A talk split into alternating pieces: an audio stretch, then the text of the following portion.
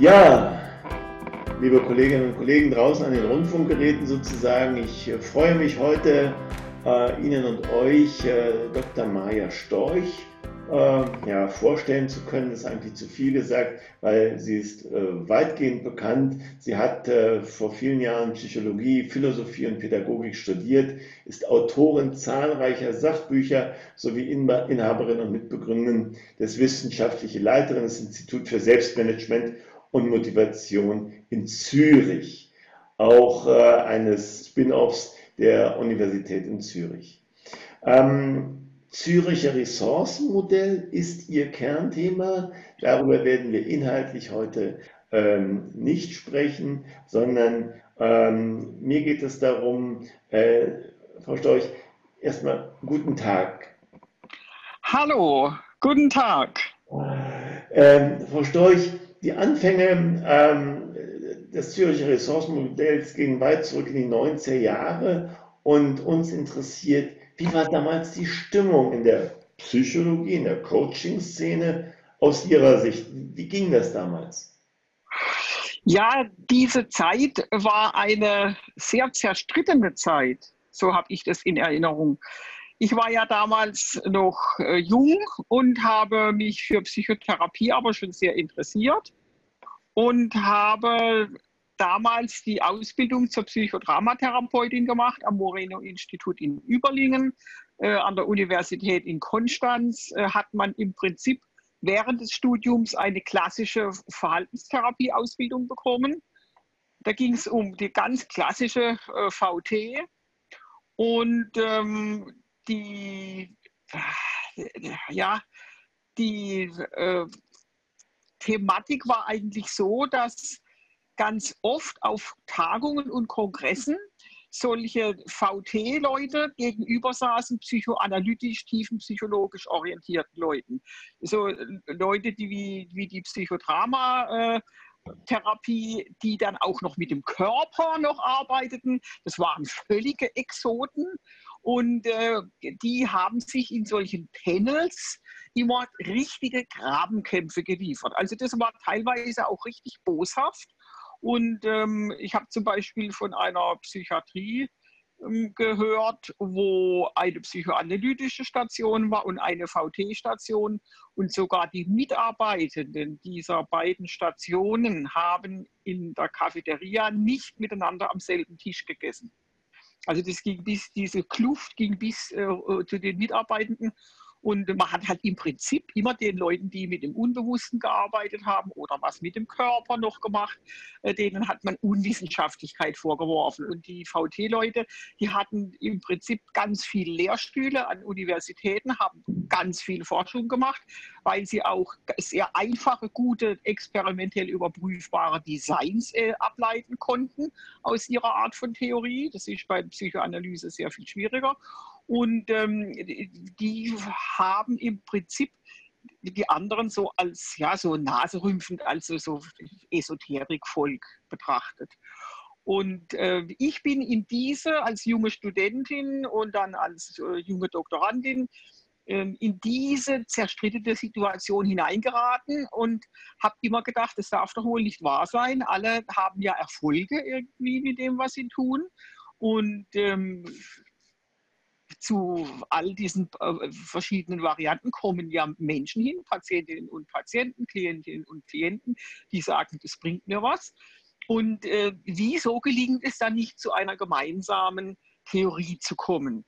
Und dann kam ja das ganz großartige Buch von dem Klaus Grave, der leider viel zu früh verstorben ist, der geschrieben hat Psychologische Psychotherapie und der da als erster versucht hat, eine Brücke zu schlagen äh, zwischen diesen beiden verfeindeten Lagern, die sich gegenüberstanden.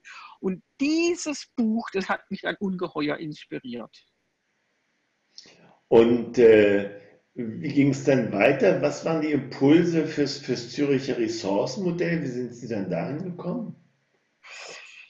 Ja, zunächst mal einfach dadurch, dass ich halt an der Uni in Zürich gearbeitet habe als wissenschaftliche Mitarbeiterin, also der sogenannte Mittelbau. Und äh, da halt einfach einen, eine Stelle hatte, wo man eine Einwegscheibe hatte und Studierende in Beratungspraxis ausgebildet hat. Das war halt mein Job. Ne?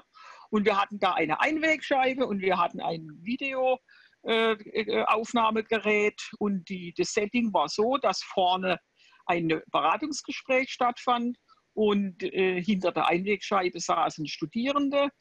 Und dann hat man nach der Sitzung nochmals die Videos angeguckt und hat Kasuistik gemacht. Und dann äh, wurden halt bestimmte Techniken gelernt und so. Und es wurde dann immer vorne äh, ausprobiert und äh, hinten mit dem Beobachtungsteam dann angeguckt, visioniert, Kasuistik gemacht. So haben die Studierenden gelernt, Learning by Doing. Und diese Stelle hatte ich und da hatte ich den Auftrag, dass ich ein wissenschaftlich fundiertes Selbstmanagement-Training für Lehrkräfte entwickeln sollte weil es in der damaligen Zeit, das war so äh, ja, 90er Jahre, ähm, gab es bei den ähm, Lehrkräften schon so in der Schweiz äh, so Weiterbildungsverpflichtungen. Und leider wurde da viel Unfug getrieben mit den armen Lehrkräften. Also da wurden teilweise einfach Methoden übernommen aus der Gruppendynamik, Bewegung, äh, von Bhagwan, äh, äh, aus der Gruppentherapie. Ja. Oh. Dabei ist ja so ein Kollegium von Lehrkräften, das sind ja nicht Patientinnen und Patienten, das geht ja um Arbeitszusammenhänge. Und da kann ich ja nicht einfach eine Gestaltmethode, zum Beispiel heißer Stuhl oder sowas, kann ich ja nicht einfach transplantieren in so ein harmloses Kollegium. Das wurde aber alles gemacht und äh, da haben also, wie soll man sagen, der Wahnsinn hat fröhlich Urständ gefeiert und ich hatte den Auftrag, dass ich doch mal nach wissenschaftlichen Kriterien suchen soll. Wie kann Selbstmanagement funktionieren professionell in pädagogischen Kontexten und wie kann man das daraus äh, eine, ein Training entwickeln? Das war mein äh, Arbeitsauftrag. So ging das los. Und dann habe ich äh, meinen lieben Kollegen äh, Dr. Frank Krause ähm, um Hilfe gebeten. Der hat lange Jahre an dem Projekt Aggression, Umgang mit aggressiven Verhalten auf dem Schulhof, war stellvertretender Projektleiter. Die haben ein Training entwickelt, das Konstanzer Trainingsmodell, wo man Lehrkräften beibringt, wie sie mit plötzlich auftretenden aggressiven Verhalten von Schülerinnen und Schülern professionell umgehen können. Und wir haben dann zusammen miteinander äh, die Theorie und die Umsetzung in mehreren Modulen äh, von unserem Wissen in so ein Training äh, vorangebracht.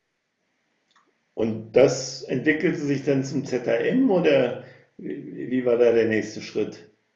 Der nächste Schritt, das war ganz lustig. Also es ging ja eigentlich nur darum, ich hatte halt diesen Lehrauftrag und äh, ja. ich, ich habe halt einfach eine, eine, wie soll man sagen, ich habe äh, eine, einen Lehrinhalt gebraucht, den ich halt das Semester über vermitteln konnte.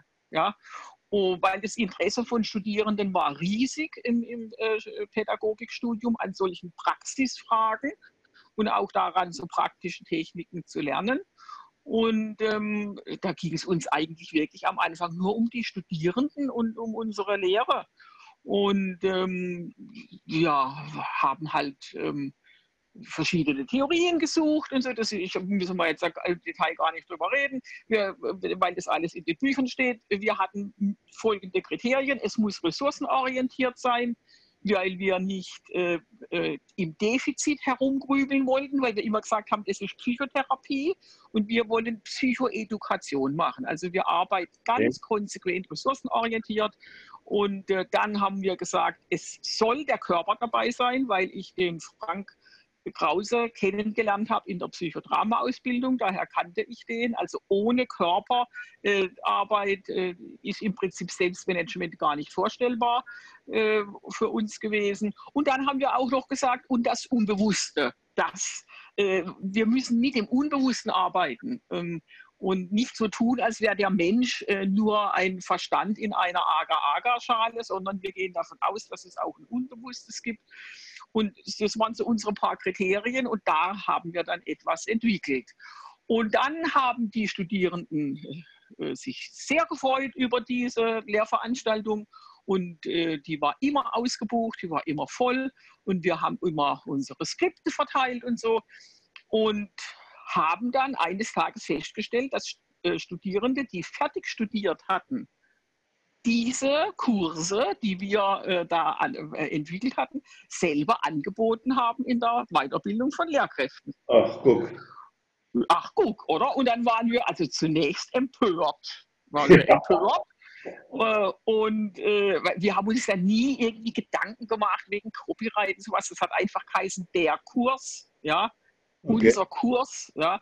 Und äh, dann haben wir aber gesagt, naja gut, wenn wir dem Ding keinen Namen geben, die, die Studierenden haben Semestergebühr bezahlt, die, die lernen da was kennen. Und wenn die das hinterher benutzen, die, die tun ja gar nichts Verbotenes. Ja? Und wenn wir dem Ding keinen Namen geben, dann dürfen wir uns auch nicht beschweren. Ne? Und dann haben wir so gesagt, oh, jetzt müssen wir wieder so einen Namen uns überlegen. Und es war dann ganz lustig, weil halt der Frank Krause dieses Konstanzer Trainingsmodell, abgekürzt KTM, schon entwickelt hatte, dann hat er gesagt, ach weißt du, wir nennen es einfach Zürcher Ressourcenmodell. So. Weil es Zürich war ja, ja. und Modell wie Modell und dann halt Ressourcen, weil, weil die Ressourcenaktivierung ist ein, absoluter äh, äh, zentraler Baustein von dem ZRM. Und dann hieß es abgekürzt ZRM. So. Und zwar einfach, weil wir nur gesagt haben, komm, jetzt müssen wir irgendeinen doofen Namen erfinden, dass wir dann sagen können, das ist aber geschützt markenrechtlich und bitte nur, äh, das hier gehört uns und alles andere äh, ist es nicht. Und dann kamen die Leute und haben alle gesagt, Mensch, seid ihr verrückt, das ist so ein langweiliger Name, der ist ja überhaupt nicht sexy, äh, da kann sich keiner was drunter vorstellen, äh, äh, drei doofe Buchstaben und dann haben wir gesagt, nee, wir haben sowieso überhaupt gar keine Lust, äh, uns Namen auszudenken. Und es geht nur darum, dass man sagen kann, hier, äh, dieses Ding in dieser Form ist unseres, fertig. Ja. Und heute ist das ganz anders. Heute kommen die Leute und sagen, ja, ZRM, das ist natürlich ein toller äh, Brand und so. Ja, das habt ihr genial gemacht. Dabei, damals hat, haben uns alle wirklich äh, dringend davon abgeraten, so einen staubtrockenen Namen zu nehmen. Und wir waren aber einfach wirklich beide zu faul, äh, jetzt da irgendwas mit, mit so äh, Corporate Identity und so zu entwickeln. Das war uns alles viel zu doof. Ja. Und da, so kam der Name ZRM zustande, eigentlich aus Faulheit. Ah, klasse. Ähm, äh, äh, gab es zu Beginn noch Sachen beim ZRM, die Sie sagen, nee, die will ich heute nicht mehr tun damit, die sollen da nicht mehr rein? Hat sich das verändert? Äh, nee, nee. Ähm, es haben sich, äh, also die, die Bausteine vom Zürcher Ressourcenmodell, die orientieren sich ja an dem sogenannten Rubicon-Modell von Heckhausen und Gollwitzer, was wir zum Rubicon-Prozess erweitert haben. Und diese Phasen von diesem Rubicon-Prozess, die waren schon immer so und die sind immer so geblieben und die werden in alle Ewigkeit so bleiben, weil die sind einfach toll. Okay. Ja? Was sich jedoch verändert hat im Laufe der Jahre und immer noch weiter verändert, äh, das ist, wie ich bestimmte Themen in der Gruppe umsetze. Mhm.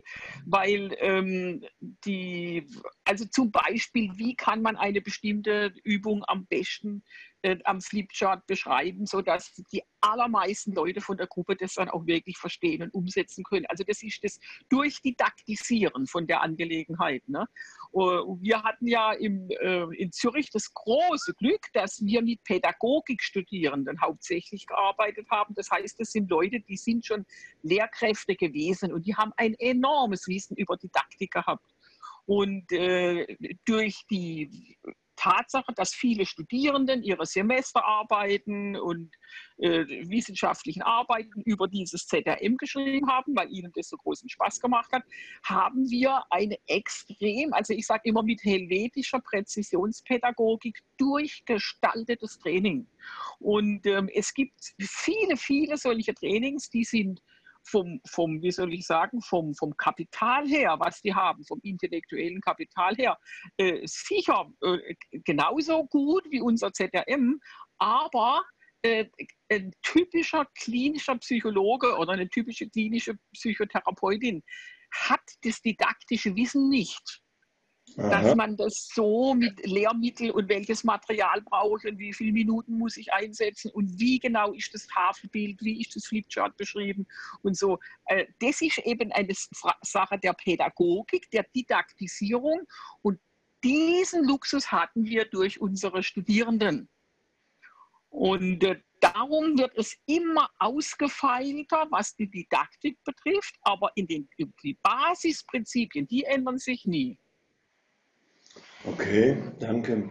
Ähm, wenn Sie heute so auf die Arbeit schauen, kennen Sie Grenzen des Modells und sagen, die Themen würde ich damit nicht anfassen?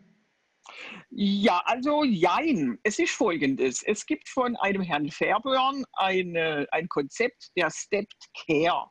Da geht es um die öffentliche Grundversorgung in Beratung, äh, Psychotherapie und Coaching. Diese Idee der Stepped Care besagt, wenn irgendjemand kommt und irgendein Problem hat, dann sollte man mit einem möglichst niedrigschwelligen, allgemeinpsychologischen, unspezifisch ressourcenaktivierenden Angebot einsteigen. Und genau das ist das ZRM. Ja? Das ist Psychoedukation. Das ist so, wie wenn man sagt, im Winter trinkt doch ein Multivitaminsaft. Ja?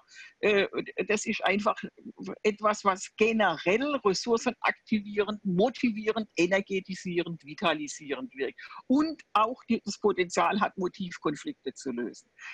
Und wenn ich das gemacht habe, also das ist oft von der Stepped Care im Prinzip die unterste Einstiegsebene ja, in, in die äh, Pyramidenstufenfolge von Fürsorge, dann habe ich schon mal einen ganz großen Prozentteil der Menschen mit Problemen damit enorm geholfen. Die lernen das. Dann haben sie vielleicht noch zwei, drei Fragen zur Umsetzung. Und dann sagen sie, hey, super, ich kann damit arbeiten, vielen herzlichen Dank und tschüss. Ja. Und dann gibt es Menschen, die sagen, ja, aber äh, es klappt hier noch nicht und da noch nicht und dann ist da noch ein Problem und jenes Problem. Und da schließen wir dann einfach nochmal ein paar Sitzungen Einzelcoaching an. Mhm. Ja. Und dann, dann sind wieder ganz viele dann happy. Ja. Und dann bleiben welche übrig, wo man merkt, aha, in diesem Fall jetzt muss psychotherapeutisch doch etwas erfolgen. Oder man muss sich überlegen, ob man medikamentös etwas unterstützt. Oder man muss auch schauen, ob eine vertiefte Körperarbeit noch nötig ist oder sowas. Und dann gehen die Leute aus dem ZRM raus und gehen dann in eine tiefere oder, oder äh, intensivere Betreuung. Ja, bis hin geht, kann das dann auch gehen, dass man sagt, am besten denke ich, es wäre mal sechs Wochen stationär. Ne? Und ähm, so, äh, also insofern, wenn Sie so wollen, ist, ist, die Grenze da, wo man sagt, so jetzt kommen wir halt mit, dem, mit diesem Repertoire vom ZDM nicht mehr weiter. Die Person mhm. ist aber noch nicht happy. Ne? Dann ist beendet, das ZDM-Versuch beendet oder die ZDM-Arbeit halt beendet und dann beginnt die nächste äh, Ebene. Und sonst würde ich nur sagen, aufgrund meiner bisherigen Erfahrung, das Einzige, was ich jetzt nicht mit ZRM anpacken würde, wäre jemand mit, mein, mit einer aktuellen Psychose. Ja. Da würde ich jetzt nicht mit ZRM anfangen. Und sonst kenne ich aber keine Grenzen. Wunderbar. Mensch, spannend. Ähm, in diesen vielen Jahren der ZRM-Arbeit gibt es irgendeine Anekdote, wo wir sagen, das hätten wir uns nicht zu träumen gewagt, dass sowas da auch rauskommt? Also irgendwas äh, irgendwas völlig falsch verstanden worden ist, was Nettes? Etwas Nettes, wo jemand was völlig falsch verstanden hat? Ja, nee, das kommt eine Anekdote, wo Sie sagen, ja, da haben wir dann nochmal nachgearbeitet. Äh, also falsch, das ist eben diese Geschichte mit der Didaktisierung. Das falsch verstehen gibt es nicht. Okay. Die helvetische Präzisionspädagogik, die funktioniert wie ein Schweizer Ürli. Äh, da versteht niemand was falsch. Also das ja. ist bei uns so, so getaktet mit den Arbeitsblättern und so, das, äh, das ist im Prinzip unmöglich. Cool. Also es kann, es kann dann sein, dass Sie bei einem bestimmten Arbeitsblatt, dass man dann merkt, aha, hier weiß der Mensch nicht, was er ausfüllen soll. Dann exploriert man, warum weiß er nicht, was er jetzt machen soll. Und dann stellt sich raus, er hat vorher was nicht begriffen gehabt, als das Arbeitsblatt was weiß ich, bei 15 gibt es Probleme, ja. dann äh, guckt man, aha, bei 14 sind die aufgetaucht, dann wird das nachgearbeitet und, und, und nachgebrieft und dann bearbeitet der Mensch 15. Also so, äh, wie soll man sagen, dieser didaktischen Spur, wenn man mal auf dieser didaktischen Spur ist, dann läuft die äh, äh tippitoppi. Ja, Sie kriegen ja in diesem Jahr noch den äh, Margaret Egner Stiftungspreis zugesprochen. Wann ist es soweit? Woher wissen Sie das eigentlich? Das steht in Wikipedia. Echt jetzt? Ich würde mal gern wissen, wer dieses Wikipedia immer. Wer füttert denn sowas? Also ich bin es nämlich nicht. Das Portal und jeder kann hier seine Sachen eintragen. Ich weiß jetzt nicht, wer diesen Eintrag gemacht hat, müsste man mal recherchieren, aber ähm, ja. Ist ja lustig. Prima, gut, freut mich. Ja, krieg ich zugesprochen. Mhm. Und wann ist es soweit? Das ist irgendwann im November. Ich muss mal gerade noch gucken. Also im, im, November ist diese Preisverleihung. Ja, super. Also auch dazu ja. Glückwunsch. Frau Storch, herzlichen Dank für Ihre Zeit. Es war toll, Ihnen zuzuhören und ich denke, unseren Hörern geht es genauso. Äh, weiterhin erstens gute Gesundheit und äh, zweitens hin weiterhin tollen Erfolg. Dankeschön. Ja, auf Wiedersehen, auf, äh, auf Wiederhören.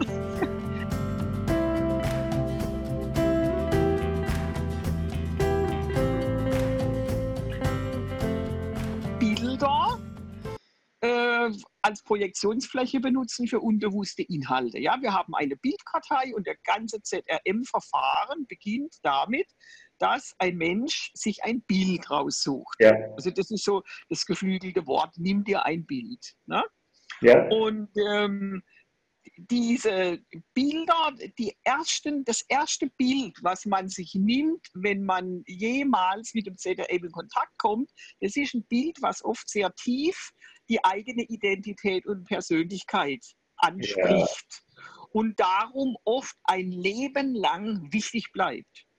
Man kann mit dem Zürcher Ressourcenmodell dann ja jede Art von Selbstmanagementproblem später behandeln. Und es, man, geht, es, man geht immer so vor, nimm dir ein Bild, Uh, und äh, Sie können vielleicht auch einen Link irgendwie setzen oder das bekannt geben, so äh, die, unser Online-Tool auf www.zm.ch. Das ist kostenlos und nicht registrierungspflichtig und da kann man mal diese Arbeit mit dem Bild einfach mal ausprobieren, spaßeshalber. Ja?